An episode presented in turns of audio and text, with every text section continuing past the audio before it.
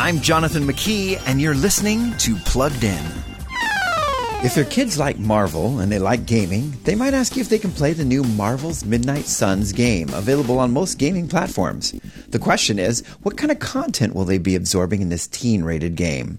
In addition to the violence and mild language, demons and demonic powers are everywhere. The game doesn't define the spiritual side of things beyond a good versus very bad setup, but there's definitely a celebration here of supernatural powers of every stripe, especially in the heroic side of the equation. The game emphasizes helping those in need, but you'll need to ask yourself how comfortable you are with your kids paddling beyond superhero battles and into the demonic deep end of the Marvel pool. For more about those screens your kids love so much, visit us at pluggedin.com slash radio. I'm Jonathan McKee, author of Parenting Generation Screen, with Focus on the Family's Plugged In.